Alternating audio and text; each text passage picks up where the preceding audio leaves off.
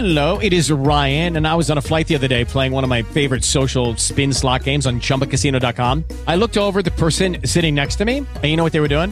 They were also playing Chumba Casino. Coincidence? I think not. Everybody's loving having fun with it. Chumba Casino is home to hundreds of casino style games that you can play for free anytime, anywhere, even at 30,000 feet. So sign up now at chumbacasino.com to claim your free welcome bonus. That's chumbacasino.com and live the Chumba life. No purchase necessary. Group. Void were prohibited by law. See terms and conditions. 18 plus. Hey guys, it is Ryan. I'm not sure if you know this about me, but I'm a bit of a fun fanatic when I can. I like to work, but I like fun too. It's a thing. And now the truth is out there. I can tell you about my favorite place to have fun. Chumba Casino. They have hundreds of social casino style games to choose from with new games released each week. You can play for free anytime, anywhere and each day brings a new chance to collect daily bonuses. So join me in the fun. Sign up now at ChumbaCasino.com. No purchase necessary. VGW Group. Void were prohibited by law. See terms and conditions. 18 plus. In quel momento aveva il bambino in braccio, ma qualcosa non andava. Il neonato lo guardava in modo strano, quasi come a volersi distaccare da lui con gli occhi, come se cercasse qualcosa, ma non era Jeffrey, non cercava suo padre. Quest'ultimo era appena diventato padre, ma non si sentiva tale. Cosa c'era di strano? Perché quel timore? Perché quell'ansia da parte di Jeffrey? perché poi il neonato sembrava provare lo stesso. Era come se, nonostante fosse appena nato, capisse che qualcosa stava andando male. Infine, Jeffrey e sua moglie Robbie l'hanno tenuto in braccio per tutta la notte e tutta la mattina seguente, facendolo calmare e facendolo anche sorridere un attimo. Ma per anni la convivenza con il figlio aveva creato un disagio strano nella coppia. Entrambi si sentivano felicissimi di avere Rod, ma entrambi si sentivano anche vuoti, come se qualcosa mancasse, come se Rod, in alcuni casi, non riuscisse a colmare quel vuoto, come se avessero lasciato all'ospedale una parte di loro stessi. Ciao a tutti amici, i protagonisti della storia di oggi sono Jeffrey e Robbie, una coppia di nazionalità diverse. Lei era cilena e lui americano. Robbie era molto superstiziosa e spesso compiva gesti molto strani per riuscire a scacciare anche la sfortuna. In questo modo a scuola conobbe Jeffrey. Si era trasferita per concludere l'università negli Stati Uniti, a Washington. La sua incredibile intelligenza le aveva permesso di spiccare tra tantissimi e ottenere una borsa di studio davvero di grande valore, ma a scuola molti la ritenevano strana a causa del fatto che fosse sempre troppo superstiziosa. Ma non Jeffrey. Lui amava ogni sua cosa. Si innamorò durante un pranzo nella mensa dell'università. Era da sola e conosceva bene la reputazione della ragazza, così lui si unì per partecipare insieme a lei al pranzo. Le chiese perché fosse sola e come mai, giusto per cominciare un discorso. Lei rispose semplicemente che non le piaceva avere compagnia, anche se in realtà era perché non aveva amici. Parlarono tanto e continuarono a farlo per molto tempo fino a che non divennero una coppia. Finita l'università andarono ad abitare insieme. I genitori di lei non erano contentissimi frequentasse un ragazzo americano, ma non volle ascoltarli per fortuna. Lei trovò lavoro in un ufficio molto importante di un'azienda di alimentari. Lui invece ha aperto uno studio da commercialista. Washington era una grande città piena di possibilità.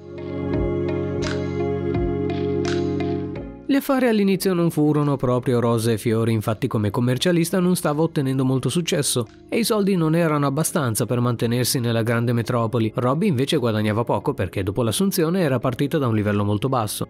Fu lì comunque che la ragazza cominciò a pensare alle superstizioni ancora. Pensava che a causa della sfortuna suo marito non avesse successo, così fece dei cambiamenti nella loro casa togliendo oggetti inutili e riordinando i mobili in modo da far passare l'energia positiva.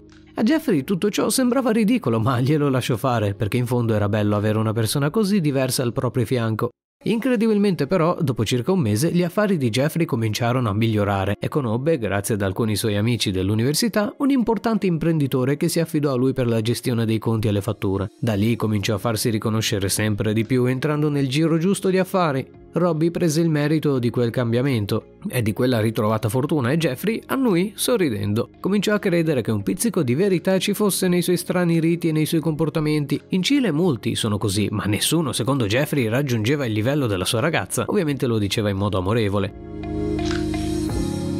Comunque sia, si trasferirono in una casa in periferia per cambiare vita e cominciare magari ad allargare la famiglia. Presero anche un cane, Pascal, e infine fu il momento di avere un figlio. Prima però si sposarono per trascorrere una bellissima luna di miele. Tutto fu a dir poco stupendo e proprio lì concepirono il piccolo Rod. Nove mesi dopo venne alla luce in un ospedale della città, ma in quell'ospedale successero cose strane.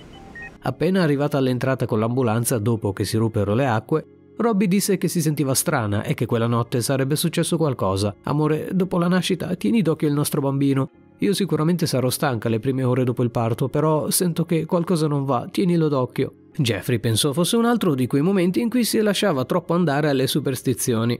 Dopo la nascita quindi venne alla luce Rod, ma ci furono delle complicazioni. Il bambino non respirava. Il cordone ombelicale si era intrecciato con il suo piccolo collo. I medici e le infermiere dovettero portarlo via subito per stabilizzarlo. Dopo quasi un'ora finalmente riuscirono nell'intento ma la coppia non poteva né vedere né tenere il bambino per almeno un intero giorno. La mattina seguente Jeffrey si svegliò prima e l'infermiera finalmente portò Rod da loro. Prima lo prese in braccio Jeffrey e qui sentì qualcosa di strano. Il piccolo non sembrava contento di vederlo. Il suo volto era strano, sembrava in procinto di piangere ma si stava trattenendo finché infine non scoppiò del tutto. Spaventato diede subito Rod in braccio a Robby. Anche lei sentì qualcosa di strano, non sembrava triste ma nemmeno felice come una madre che ha appena avuto un bambino. Perché quelle sensazioni? Dopodiché però entrambi si tranquillizzarono mentalmente e sorrisero, dicendosi a vicenda che ce l'avrebbero messa tutta.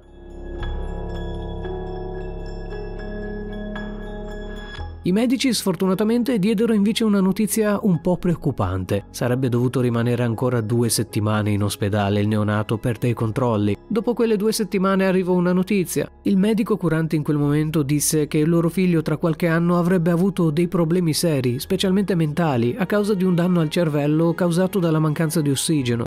Erano sconvolti, eppure il primo giorno avevano detto che il cordone non aveva causato alcun danno ma a quanto pare alcune analisi più accurate avevano mostrato cose preoccupanti. Insomma, piansero, ma non cedettero. Volevano averlo e tenerlo nella famiglia, volevano assolutamente quella famiglia tanto desiderata. Ce la faremo, amore. Già lo amo questo bambino, disse Jeffrey a Robby.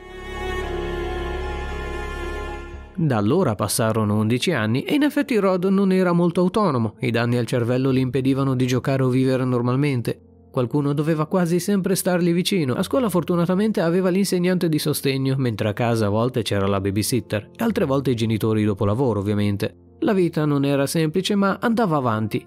Ancora la coppia però continuava a pensare a quella notte. Sembrava come se mancasse qualcosa, ma non riuscivano a spiegarlo e Robby in special modo sentiva nell'aria ancora la sfortuna. Ma non facevano mancare nulla a Rod. Tutto cominciò a cambiare però quando all'improvviso durante una spesa Robby incontrò un'altra coppia.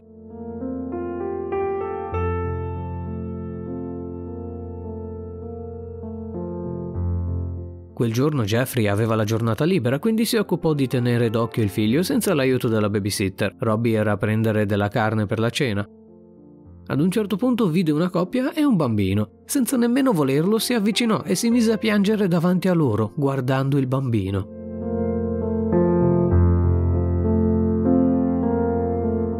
Signora, sta bene? Signora? Si svegliò con la voce della donna che continuava a chiamarla. Sì, mi scusi, non volevo disturbarla, è che avete veramente un bel bambino.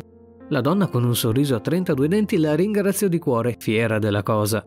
Grazie mille, io e mio marito siamo fieri del nostro piccolo genio. Sa, è veramente intelligente per avere solo 11 anni e lo stiamo istruendo al meglio. Cominciò a parlare a ruota libera mentre il marito era in fila ad aspettare. In quel momento per la prima volta si sentì molto spregevole Robby.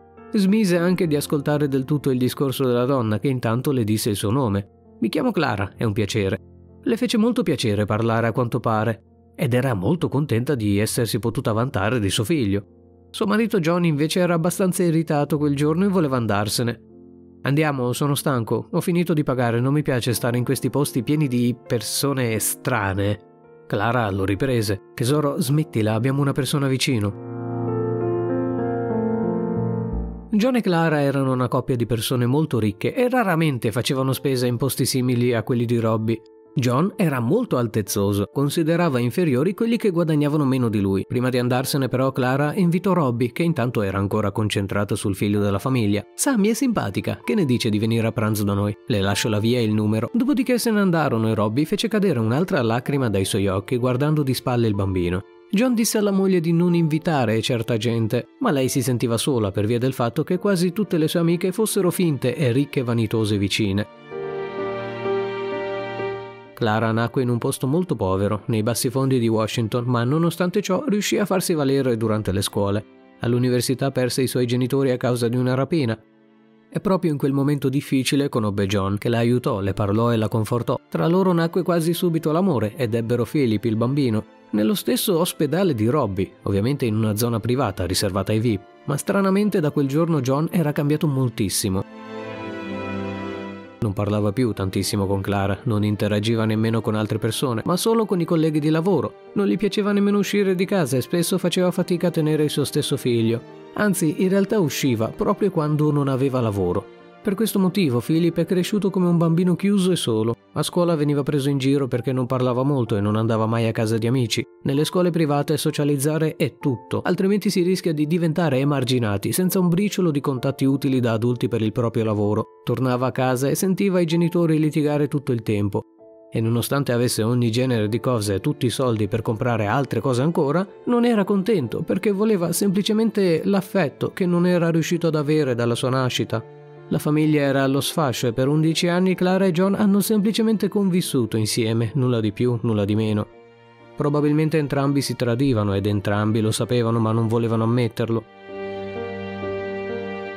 Un giorno Clara ricevette una chiamata da Robby. Ciao, volevo sapere se potevo venire da te allora. Sai, sono Robby, la persona con cui hai parlato. Contentissima come una Pasqua, Clara le disse di venire. La sua casa era enorme e con un giardino più grande della casa di Jeffrey e Robbie. Quest'ultima rimase a bocca aperta. C'erano tre macchine parcheggiate nel viale ed erano tutte e tre della coppia. C'erano cameriere pronte a portarla dentro per mostrarle l'edificio. Il lusso era incredibile, qualcosa che aveva visto soltanto nei film. Ciao tesoro, vieni pure, ti mostro un po' la casa e prendiamo un tè, disse Clara emozionata. Intanto John era a lavoro, ma quel giorno avrebbe riportato per pranzo Philip a casa da scuola.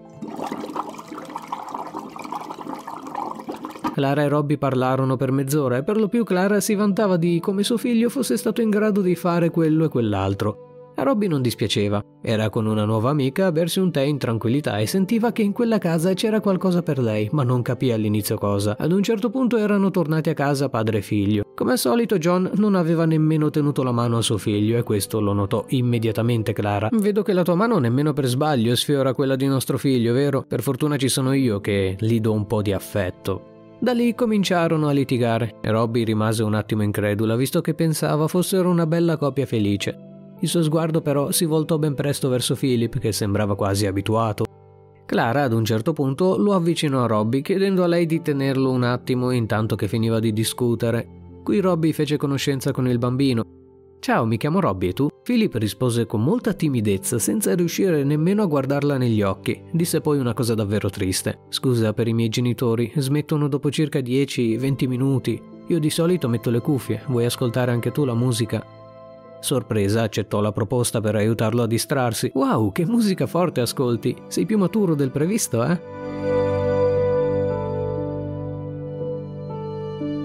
I due conversarono per quei 20 minuti scherzando e dimenticandosi tutto per un istante. Cos'era quella strana sensazione? Perché Robby si sentiva così a suo agio? Si sentiva quasi in colpa visto che aveva già un figlio, ma stranamente con lui a volte non si sentiva così per quanto lo amasse. Per la prima volta dopo tanto pensò di essere completa. Entrata di nuovo in stanza, Clara mandò Philip a cambiarsi e farsi la doccia con la tata con un sorriso e un bacio un po' malinconico. Dopodiché disse a Robby di vedersi un'altra volta. Mi dispiace cara, ma è meglio vederci la prossima settimana, sai? E scusami per questa scena. Robby disse che era tutto a posto e che conoscere suo figlio era stato un piacere. Oh, bene, bene, ho notato che avete parlato. In effetti non vedo spesso ridere Philip in quel modo. Devi piacergli molto. Tornò quindi a casa Robby e sentì di nuovo quella strana sensazione di vuoto. Disse tutto a Jeffrey che intanto durante gli anni aveva imparato a ignorare quelle sensazioni dicendo di fare lo stesso anche lei. Ma non ci riusciva, voleva sapere di più e sentiva che qualche maledizione era stata inflitta alla sua famiglia o almeno la interpretava così. La notte fece una ricerca su Clara e John. A quanto pare l'uomo era il presidente di una compagnia simile a quella in cui lavorava Robby, anzi era proprio un concorrente. Una coincidenza assurda. La loro vita privata era tutta online e scoprì che avevano avuto il figlio lo stesso giorno in cui lo ebbe lei e nello stesso ospedale e addirittura nello stesso momento. Un'altra coincidenza incredibile. Non riuscì a dormire dopo aver fatto le ricerche e decise di continuare a indagare sulla questione. La settimana dopo quindi andò di nuovo a casa di Clara e parlarono ancora. Ma stavolta c'era anche Philip vicino che era contentissimo di vederla. Cavolo, mio figlio non l'ho mai visto così felice di vedere qualcuno. Devi piacergli fin troppo, non rubarmelo, mi raccomando, disse scherzosamente Clara, dopodiché Robby decise di attuare il suo piano per avere più informazioni su quella famiglia. Il marito non era nel suo ufficio personale, nonostante fosse un giorno libero. Questo perché a quanto pare usciva chissà dove in quei momenti in cui non aveva lavoro. Clara in realtà sapeva che era con altre donne, ma ignorava perché tradiva anche lei. Ormai l'amore non esisteva più in quella casa. Comunque sia, ad un certo punto disse: Dovrei andare in bagno, ti dispiace? Clara annui e lei andò. Cominciò però a cercare qualche stanza che potesse essere utile per le sue ricerche. Sentì durante la camminata tra i corridoi un telefono squillare. Si trovava proprio nell'ufficio dell'uomo, senza nemmeno pensarci troppo rispose, come se dovesse farlo per scoprire tutto. Pronto John? Non mi hai ancora pagato questo mese, sono il dottor Neer. Pronto, mi senti? Non sentendo alcuna voce chiuse la chiamata dicendo che avrebbe riprovato dopo. Robby rimase senza parole. Era il loro stesso dottore. Quante probabilità c'erano? Lo richiamò istintivamente, ma appena rispose non seppe cosa dire. Pronto John, guarda che se, se, non mi paghi dirò la verità a tua moglie, su tuo figlio, quindi meglio se ti sbrighi. Chiuse la chiamata spaventata quando all'improvviso Clara la chiamò a sua volta a gran voce. Robby, ci sei? Tutto bene? Lei, uscita dall'ufficio, disse: Sì, sì, eccomi, scusa, mi ero persa, hai una casa enorme e bellissima. Dopodiché guardò di nuovo Philip e cominciò a pensare a delle cose strane. Tornò a casa per parlare con Jeffrey. Tesoro, devo dirti una cosa, forse Rod non è nostro figlio biologico. Jeffrey rimase senza parole e lei continuò: Sai, forse hanno scambiato i nostri bambini, non so come mai, ma lo sento, sento dall'inizio che qualcosa non va. Ovviamente voglio bene a Rod, non potrei mai pensare queste cose senza averne le prove, quindi voglio scoprire la verità. Jeffrey, sconvolto, le disse di smetterla e che stava impazzendo inutilmente. Basta, non, non, dire queste cose, lascia perdere. Ti prego, sono anni che va avanti questa storia, sono anni che ti dico di ignorare quella sensazione. Andarono a letto litigando, ma lei non volle arrendersi. Il giorno dopo corse in ospedale a parlare con il medico che era ancora in servizio dopo ben 11 anni. Sarebbe andato in pensione soltanto un mese più tardi. Era lo stesso medico che fece nascere anche suo figlio. Entrò nel suo ufficio e mentì. So tutto, so dei soldi e di John. In realtà non sapeva niente, ma voleva fosse lui a confessare. Quest'ultimo chiuse la porta alzandosi dalla sedia e disse a Robby di accomodarsi. Sapevo che saresti arrivato prima o poi. Mi, mi, dispiace per quello che abbiamo fatto. Mi dispiace davvero tanto. In realtà non sembrava davvero dispiaciuto. Mi hanno obbligato a farlo, dandomi delle mazzette, ma non potevo mica rifiutare. Lui è un uomo potente. Eppure Robby sapeva che stava mentendo perché al telefono sembrava lui quello arrabbiato al comando, ma lo lasciò continuare. Il figlio di John e Clara era nato con un problema al cervello.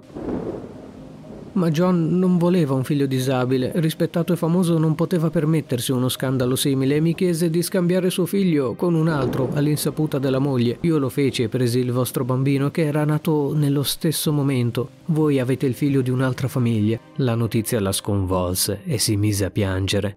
Il dottor Neer capì in quel momento che forse non sapeva nulla in realtà, ma ormai aveva confessato e cercò in ogni modo di discolparsi ma anche per lui le cose sarebbero andate male, visto che aveva preso moltissime mazzette per ben 11 anni. Come ha potuto farlo? gli chiese, ma lui continuò semplicemente a mentire, dicendo che gli dispiaceva. Prese dei documenti dall'ufficio, documenti che Nier teneva in caso non fosse stato pagato, e che attestavano le vere origini dei due bambini. Il dottore glieli diede sperando di non essere coinvolto, ma Robby gli mentì. Certo, non si preoccupi, non le succederà niente. Chiamò Clara e le disse di venire a casa sua senza suo marito. Lei era stranita, non pensava di ricevere un invito da un momento all'altro, ma era contenta che la sua nuova amica la invitasse. Jeffrey in quel momento era lì, con Rod, che invece era a letto dopo aver cenato. Mostrò le carte e raccontò la storia. Mi dispiace, Clara, che tuo marito ti abbia fatto questo. Lei sconvolta svenne, non poteva sopportare tutte quelle cose. Dopodiché si svegliò e un'ora più tardi cominciò ad assimilare piangendo a dirotto.